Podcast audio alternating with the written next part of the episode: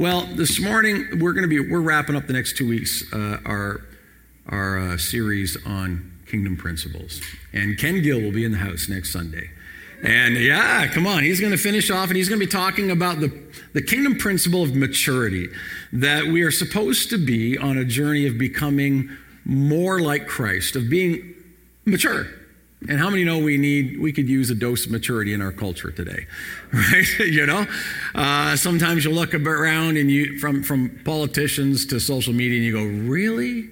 You know, uh, and you think to yourself, wouldn't it be a time for people just to grow up, right?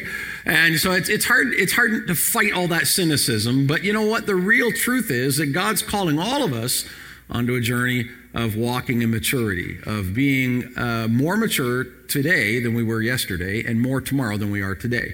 And so there is a uh, precept on precept, a building of life as we go forward, so that we become more than we presently are, and that in the future we can surpass our present. Amen?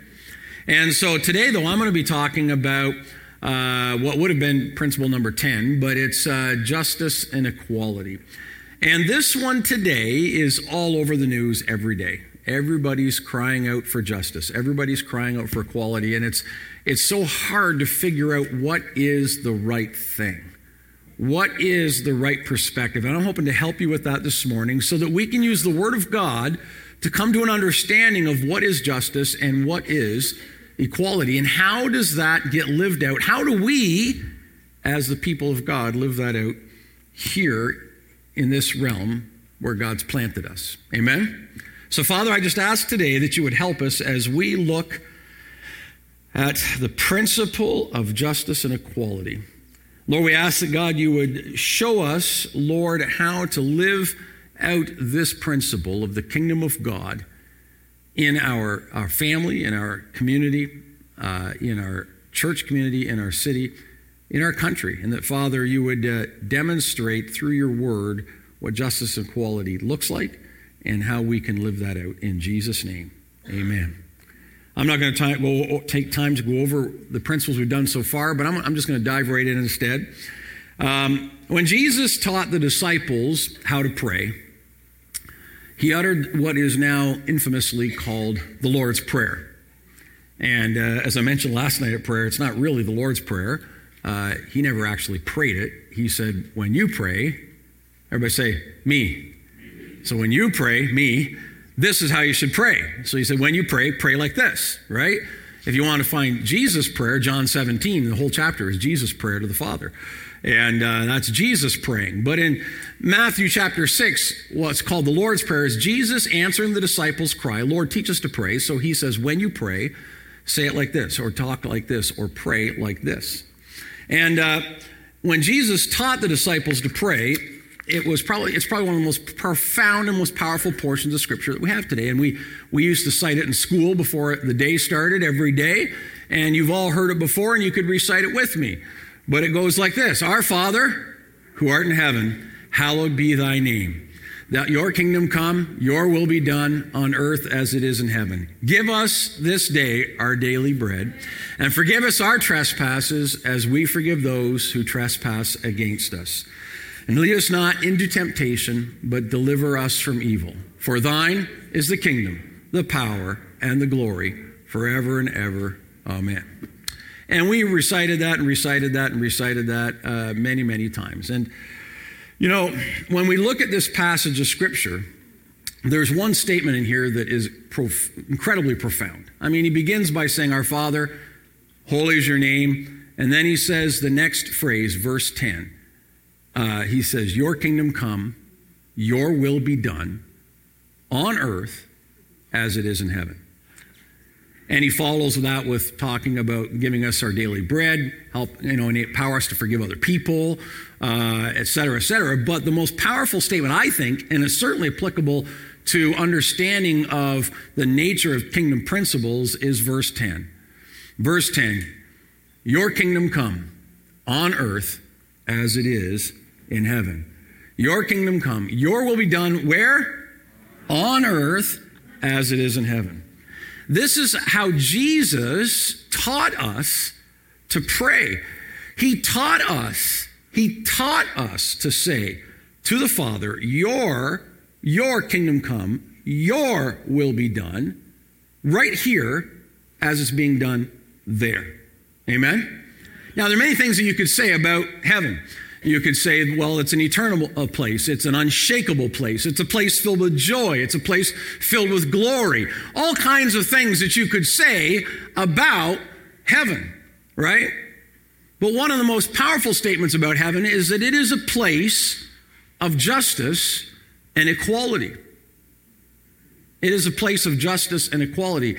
And, and, it continues to be a place of justice and equality, and was, was fulfilled completely as a place of justice and equality when Jesus gave his life on the cross.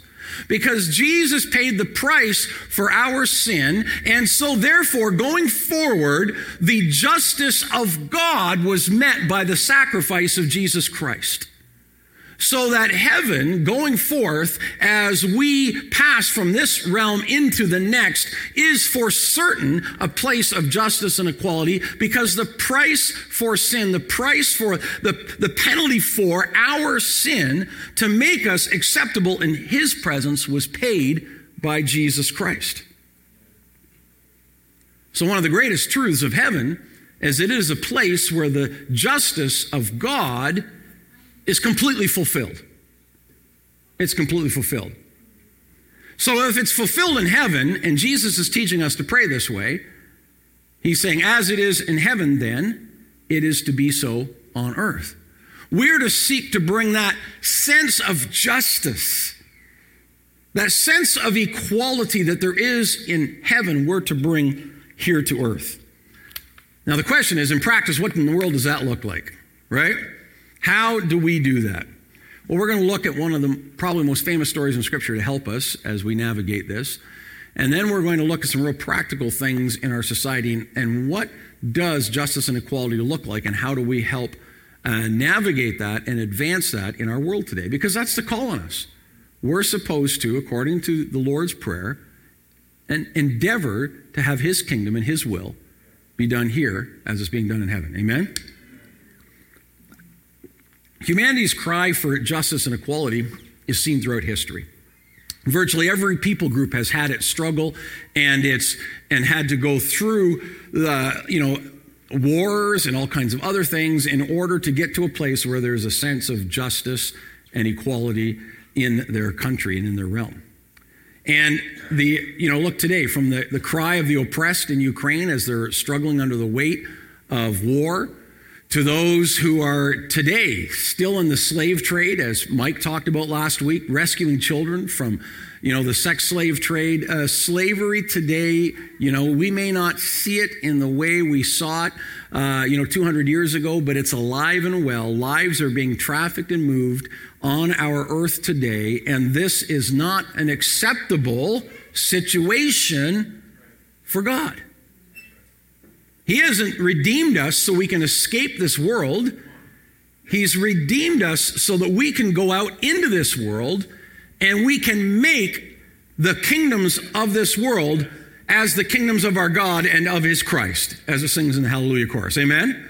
That we've been called to bring that sense of justice and equality from heaven and bring it to earth.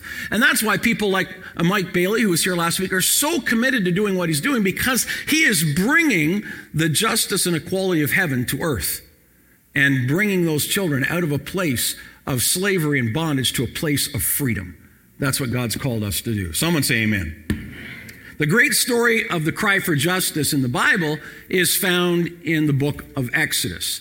The story of the plight of Israel and their cry from their slavery and bondage in Egypt rised up to the heart of God, and he sent them a deliverer. You have to understand that Israel came to live in Goshen, which is a part of Egypt, because of the deliverance of God. Through their ancestor Joseph, they were delivered from famine, and they were taken into this land when famine was in all the rest of the world. Uh, there was food in the land of Goshen because God had spoken to Joseph. And you guys all remember the story, right? And now here we are, four hundred years later. Everybody say four hundred years. Four centuries later, Israel has been in that land, and over those four centuries, they, they turned from being people who were welcome visitors to being people who were uh, slaves. that were oppressed by the Egyptians. And now they've been working for hundreds of years under the, the lash of a whip, and they have been made to serve and to build the structures, the pyramids, and the stuff that you see uh, in Egypt today was built by slave labor on the backs of God's people. Are you hearing me? And so we're going to pick up the story of God hearing the cry of Israel and setting them free. And we pick it up in Exodus chapter two, verse eleven. And listen to what the scripture says. It says, "Now it came to pass in those days when Moses was grown, that he went out to his brethren, and he looked at their burdens. And he saw an Egyptian beating a Hebrew, one of his brethren. So he looked this way, and he looked that. And when he saw no one, he killed the Egyptian and hid him in the sand. And when he went out the second day, behold, two Hebrew men were fighting. And he said to the one who did the wrong, 'Why are you striking your companion?' Then he said, 'Well, who made you prince and judge over us? Do you intend to kill me as you killed the Egyptian?' So Moses feared and said, 'Surely this thing is known.' And when Pharaoh heard of this matter, he sought to kill Moses. But Moses fled from the face of Pharaoh and dwelt in the land of Midian, and he sat down by a well." We're going to move forward to verse twenty-three. Now he's uh, become a prince of Midian because he's married Jethro's daughter, and you guys all know the story. And, and now we get into verse twenty-three. "Now it happened in the process of time that the king of Egypt died. Then the children of Israel groaned because of the bondage, and they cried out, and their cry came to God because of the bondage. So God heard their groaning, and God remembered his covenant with Abraham, Isaac, and Jacob. And God looked upon the children of Israel, and God acknowledged them." God acknowledged them. And then move ahead to chapter three, verse seven. "And the Lord said, I have surely seen the oppression of my people who are in Egypt, and have heard their cry because of their taskmasters, for I know their sorrows. So I have come down to deliver them out of the hand of the Egyptians, and to bring them up from the land to a good and large land, to a land flowing with milk and honey, to the place of the Canaanites and the Hittites, Amorites, Perizzites, Hivites, and Jebusites. Now therefore, behold, the cry of the children of Israel has come to me, and I have also seen the oppression with which the Egyptians oppress them. Come now, therefore, and I will send you to Pharaoh, that you may bring my people, the children of Israel, out of Egypt," out of bondage. Now, this story is well known throughout Western history, and the imagery of it is, you know, embraced by those who are oppressed everywhere. I mean, the, the the blacks in our culture, going back to their their struggle for uh, freedom and liberation here in North America, wrote songs uh, uh, built around the theme of the slaves in Egypt and crying out to their God for a deliverer. We see that, you know, echoed across the world wherever we go. People can relate to this story because they understand what it's like to be in a place of bondage. The most important part of this story, though, is that God heard their cry, and he sent them a deliverer. Amen? God sent them a way out. He sent them an answer. And their call for freedom ended up at the feet of an unlikely person, Moses. Why was he an unlikely person? Well, he was a Jew by birth, but he was raised in Pharaoh's home, right? He was a shepherd by occupation, yet he came. Uh, he was also a murderer on the run. And yet God chose him. And just to make things even more interesting, Moses had a stutter, right? And so he wasn't the most eloquent speaker. And he tried to get out of, you know, this calling from God. And God finally said, "Look, I've called you. You're going to do it. Here, take your brother. He'll talk for you. And because uh, you're not even going to use the stutter as an excuse. I called you. You're going to go, and you're going to be the deliverer." Then after their deliverance from Pharaoh's hand, after the parting of the Red Sea and the water swallowing up uh, Pharaoh and his army, uh, and after they were drowned in the river, after, you know, having to strike the rock for water and asking for manna from heaven and getting quail for the people and all the, in the next three months of journeying out of Egypt, they finally get to Mount Sinai. And at this point, after everything Moses has gotten through, I'm sure he's a little bit tired, right? He's a little bit exhausted. And it said, and when the, the people of Israel, now free, get to the mountain of God, what does God do? When they get to the mountain of God, what does God now do? He gives them the Ten Commandments, right? he gives them the Ten Commandments. God in his wisdom, hear this this morning, knows that freedom gained must be maintained. Everybody say that. Freedom gained must be maintained. Do you get what he's saying? In other words, they've been set free, but now in order to live free, they need, they needed some parameters in order to live as free people. If you've been a slave for four hundred years, and you're you were a slave, and your daddy was a slave, and your daddy before him was a slave, it might be that the only thing you know is slavery. And so now here you are, free people. You're going to need some some parameters, some some guidelines on how to live as free people so that freedom gained can be maintained. And so God gives Moses the Ten Commandments so that, and then and further to that, all of the law, so that the people of Israel would know how to live and to stay free. Now, people don't like rules and regulations. Our sinful nature doesn't like it. We embrace the deliverance, but we we cringe at the commandments. We love the freedom, but we don't like the law, right? We cling to our rights, but we shake off responsibility. And yet God knows we need those things in order for us to live free. Remember, uh, principle two, freedom is the marriage of choice and responsibility. Right? It's easy to identify that a, a slave is not free because they have no choice. But there's many people that have choice in our society and they're still not free because they won't take responsibility. Freedom is a marriage of choice and responsibility. Moses, the liberator, led the people of Israel out from underneath the hand of their oppressor to freedom, to choice and responsibility. Now God provides them with a law so that as a free people, they can take responsibility for their future. And that brings us to today. So we've got the example of the story of the Israelites and their journey out of, of slavery and bondage in Egypt. And you're all sitting there going, okay, well, that's good, and I understand what you're saying, but our world's very confusing today. How does how do we make this application to the world in which we live today? Because everybody's talking about rights and my rights and this right, and now you got this right clashing with that right and all the rest of it. And how in the world do we figure it out? And so I want to talk to you about a little bit about justice, equality, and economics. Everybody say those three words together. Justice, equality, and economics. So if we're going to talk about justice and equality, they come into clear focus. What we mean by justice and equality come into very clear focus when we start talking about money. Right? Economics brings it into very clear focus. If you want to know where somebody's heart is, right? The Bible says just look at their treasure, right? If you want to understand the nature of someone's heart, I could say it this way. If you want to know where somebody's values are, look at their checkbook, right? Maybe, okay, you guys don't know what checkbooks are. Uh, look at your... Look at your bank statement. Look at your uh, A T M record, you know, your Interac or your credit card. Uh, used to be able to say, look at your checkbook, but nobody writes checks anymore. But, you know, look at your spending record. It will expose your heart.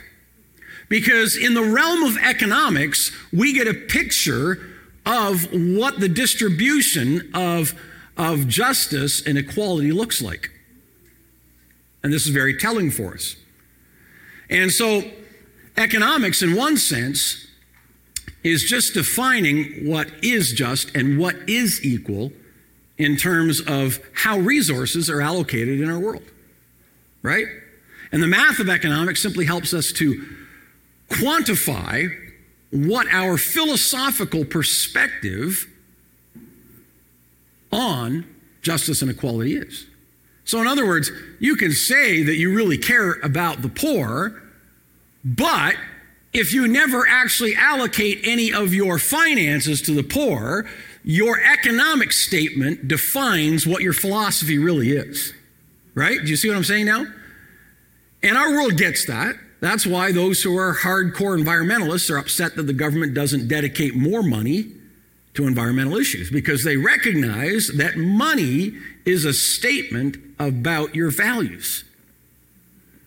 And that's true from a national program level right down to the individual sitting in the pew. Our money speaks about what we value. It speaks of our sense of equality and justice. And so in order to follow this through, let's first look at the, an understanding of justice. Justice. Many dictionaries would describe justice as the fair administration of punishments, rewards, and what is just under the law. One might say, what is due to you under the law. In other words, we should justly receive whatever is in line with or commensurate with our investments in any given situation, whether it's labor or whether it's law or anything else. I should receive according to what I have invested. To quote the Apostle Paul, expressing justice and equality and relating it to economics, Second Corinthians nine six. But this I say, he who sows sparingly will also reap sparingly. And he who sows bountifully will also reap bountifully. Do you see the connection between investment and return? Now, there are things to which this principle does not apply because of grace. So, for example, salvation is free and cannot be earned or secured through human effort. It's completely the work of Christ. It's not fair. And how many are glad that it's not fair? Amen? Hallelujah. Human labor, though, human interaction, human relationship hinge on the understanding of justice and equality. And it's governed by laws. And nowhere is it more easily expressed than understanding the harvest, where there's investment and there's reward. So if we've invested much, we should receive appropriately much. And if we've invested little, we should receive little. Now listen to what I'm about to say. Getting what we deserve does not mean getting what everybody else got. Can I say that again? Getting what we deserve does not mean getting what everybody else got. Unless, everybody say unless. Unless my investment of time and resources was the same as theirs. Right? Justice is not about equal returns. It is about measured returns. Justice does not mean everybody gets the same thing. A just decision is one which sees you receiving that which exactly fits what you did or did not do in this realm. So if you invested much, you receive much. If you invested little, you receive little. Now I'm going to tie this together in a minute, but now let's look at what equality means. Equality is very different than justice. Equality means that everyone receives the same thing or has the same benefits or penalties relative to whatever set of laws we live under. Equal means equal, no partiality. Same outcome applies to everyone. If the return or the result of an investment is equal, regardless of uneven inputs, it is equal for all. Equal means no discrimination and equal access to all the same results. So an example of equality is, as I said, how we receive salvation. Galatians chapter three, verse twenty-six, twenty-nine. For you are all sons of God through faith in Christ, for as many of you were baptized into Christ have put on Christ. There is neither Jew nor Greek, right? Nor neither slave nor free, neither male nor female. You are all one in Christ. And you are, if you're in Christ, then you are Abraham's seed and heirs according to his promise. All equal as heirs of salvation. Nobody better than another. Billy Graham, no more an heir of salvation than you, right? All equal before God. Equality works when it is applied to the gospel. Equality works when applied to the field of human rights. When applied to the field of human rights. Equality works when applied to anything where the recipient is not based on merit, but on being simply human, made in the image of God. So from salvation to human rights, equality is based on simply being made in the image of God, a human being. And our world even understands that. It's why we have a charter, an international charter of human rights, that everybody is entitled to those things. Equality, however, can produce unjust results when applied to labor. This is why a free and democratic society is about equality of opportunity, but not equality of outcome. Everybody hear that? This is where the rubber meets the road. You need to pay close attention to what I'm saying this morning, because this is how the kingdom is built. This is how the kingdom is built. Equality of opportunity. Everyone should enjoy equal access to education and employment. This is justice. And we have not achieved this yet. We have not achieved this yet. We do not live in a land, in a country yet where everybody has equal access to those things. Well, yes, we do. No, no, I can take you to places in this country where they don't have equal access to those things. They don't. Equality of opportunity means everyone should enjoy equal access to education, to employment, to opportunity. This is justice. But equality of outcome. Everyone should receive the same reward regardless of their performance or investment. This is injustice, not justice. Equality of opportunity, justice. Equality of outcome, injustice. Someone say amen. Equality of opportunity is foundational to a democratic society. Equality of outcome is foundational to socialism and communism. Oh, is he really talking about this this morning? Yes, I am, so listen up. In a free society, anybody can become a doctor or a mechanic or a factory worker, and their pay will be connected to their career choice, to their investment in that career choice, and to their performance. Right? In a communist society, you are directed to become either a doctor, a mechanic, or factory worker by pedigree or by party connection, and virtually all work results in the same pay, regardless of effort, competency, or performance. Uh, what does that mean? Problem in our society today is that we're constantly looking at economic policy and trying to find ways to bring greater justice, and we think that means to bring greater equality of outcome to all people. And in so doing, we're actually legislating injustice. The temptation is constantly there for us to attempt to fix injustice through programs which are aimed at equality of outcome. And in the end, this never works. Everybody say never works. What do you mean? Well, giving the same amount of money to the able-bodied person who works for it and to the able-bodied person who does not makes them both equal in the short term, but in the long term produces jealousy in the one who is diligent and enables laziness in the one who is not. Do you want me to say that again? Giving the same amount of money to person A and to person B, who are both able-bodied, and the one works for it and the other one doesn't work for it, makes them both equal in the short term, but in the long term produces jealousy in the one who is diligent and promotes laziness in the one who is not. Hello? And so whenever we see a program trying to be advanced by our government which focuses on equality of outcome rather than equality of opportunity, we need to go, wait a minute, injustice, not right. I cry foul. And you should cry foul, because it's not even biblical. Whatsoever a man sows, that shall he also reap.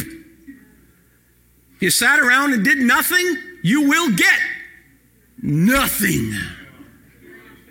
Hello? Uh, well, I think that's just one verse. Okay, let's take the parable of the talents, right?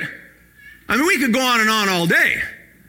He gives the talents out. The one guy hides it. The other two invest it. The ones that invest it, in accordance to how much they received and how well they invested it, they had a return. The other guy, he looked at him, he said, thou wicked and lazy servant. Right? Am I making sense to anybody here this morning? Yeah. You cannot reward laziness. If you do, if you do, people will be perpetually lazy. It's mind-blowing to me that we can't seem to get this simple thing into our minds. It's not the way it works. It's not to be done. Hello? Now, I think we have a long ways to go to create, to create though, equality of opportunity still in our country. And we have, we have our own indigenous people living without those opportunities that are afforded to you and I every day.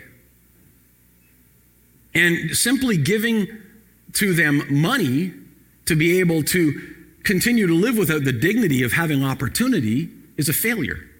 Instead, we should create ways for them to have the same opportunities that every other child enjoys in our country.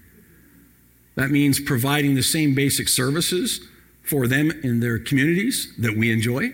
That means connecting their communities wherever and whenever possible to the roads that we enjoy, so they have they have one of the freedoms we have in this country is the ability to travel from one end to the other. It's one of our basic freedoms, protected by a government. It's one of the government's jobs is to produce a free environment where the goods and travel of its citizens can move back and forth. That goes all the way back to Roman days, right? And we have a long ways to go to bring equality of opportunity to all people. But we don't fix it by trying to produce equality of outcome. Instead, we have to fix the opportunity side. Am I making any sense to anybody here this morning? The great human rights advocate who was locked away in a Russian prison for his belief in justice and equality, Alexander Solzhenitsyn, said this: human beings are born with different capacities. In other words, different abilities, different gift sets. If they are free, they are not equal. If they are equal, they are not free. Do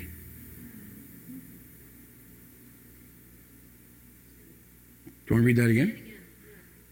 Sounds pretty good translated from Russian to English, doesn't it? He said, human beings are born with different capacities. All of us were born with different abilities, different skill sets, different responsibilities, et cetera. But he said, if they are free, then they're not equal. And if you make them equal, they're not free.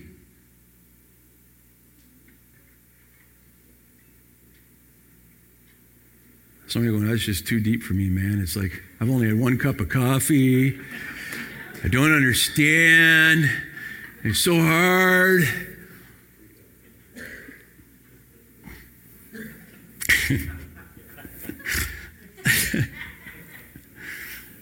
In other words, you know, every one of us is different. We have different gift sets, skill sets. We're born with different talents, abilities. And the application of those to our life in a free society determines my outcome. But if you make my outcome the same as everybody else's outcome, we're no longer free. As soon as you try to make all people equal, then they're no longer free. If there's going to be freedom, then there's going to be different outcomes. There has to be, because some people are going to work harder than others. Some people are going to apply themselves better than others. Some people are going to take more risks than others. Some people are going to be willing to put it all on the table. Some people are not. Some are going to want to be safe. Some are going to be able to step out. All of that happens where there's freedom.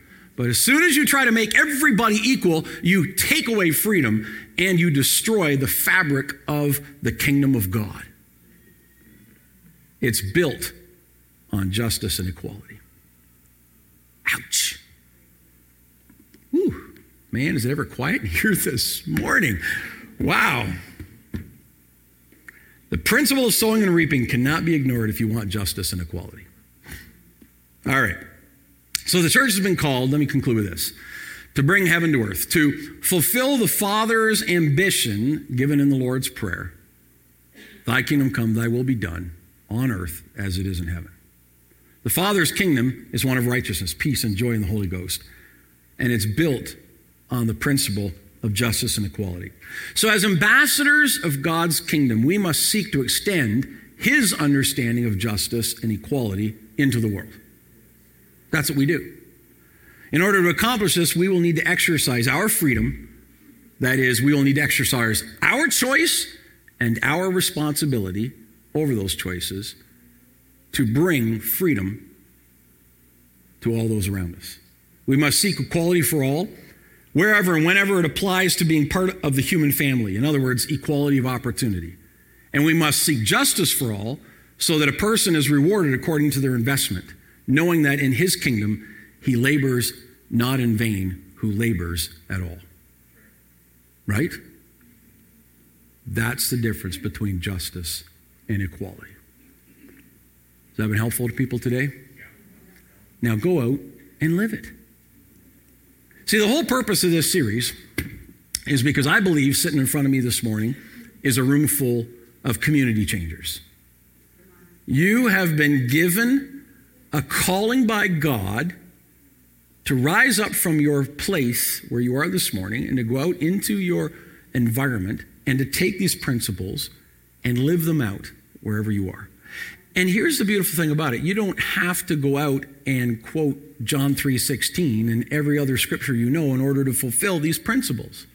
They're principles that undergird society and the way his kingdom functions, much the same way that gravity works. And when you live them out, you don't need to you know, layer it with flowery biblical language in order to be able to communicate these principles, right? You don't need to quote the parable of the talents in order to help somebody understand that justice means that a person is rewarded according to their effort. But you can teach it to your children. Can I be honest with you? You should not give your children an allowance.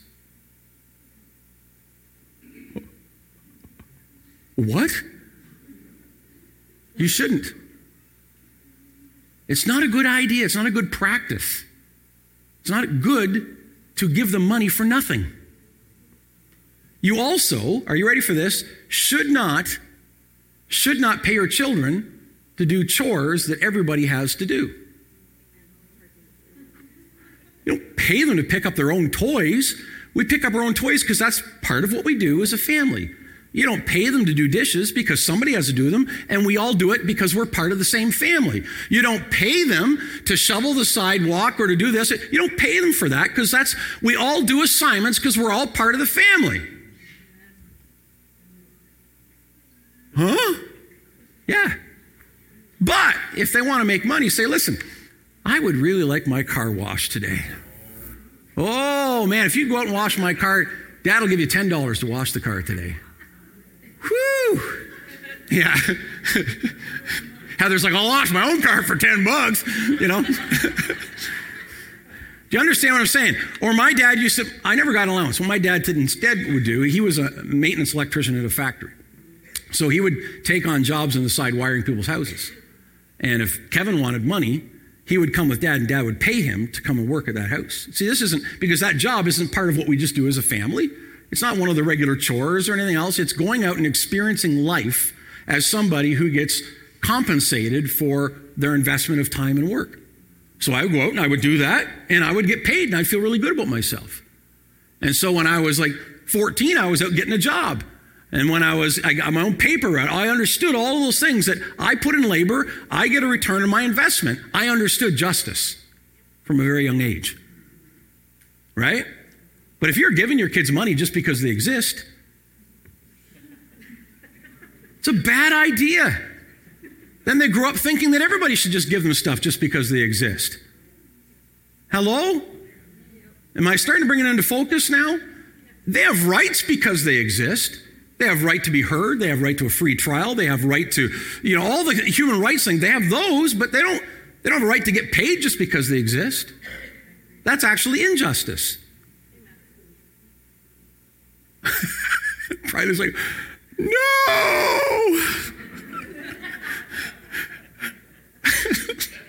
That doesn't mean you don't invest in your children. Doesn't mean you don't help them with education. You don't, you don't, because the jobs and the things facing them are probably bigger than themselves. Yes, we do everything we can to help invest in them, but we invest in them first and foremost by teaching them justice, by teaching them kingdom principles.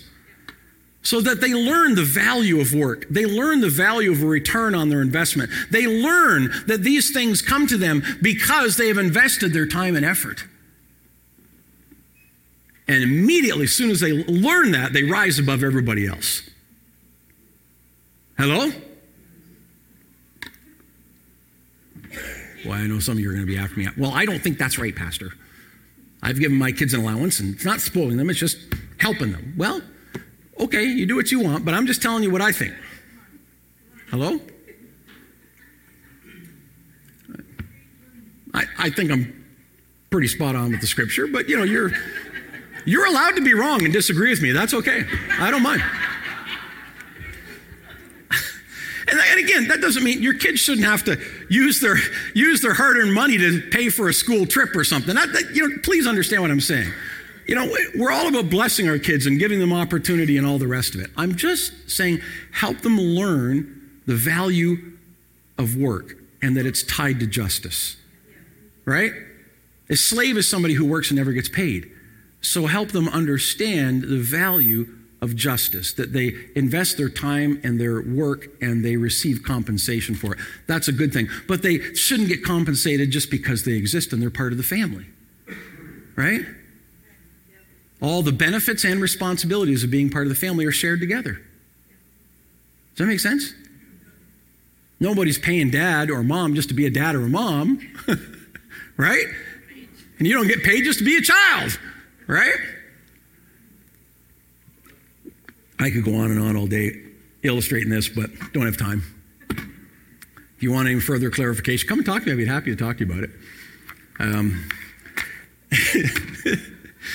but you see how the kingdom works this way? Everything that is ours because we're made in the image of God is about equality. Everything that is ours because of labor or work is an issue of justice. And that's the difference between the two. And when we get that, the world works. And we've got a job to teach that to our world.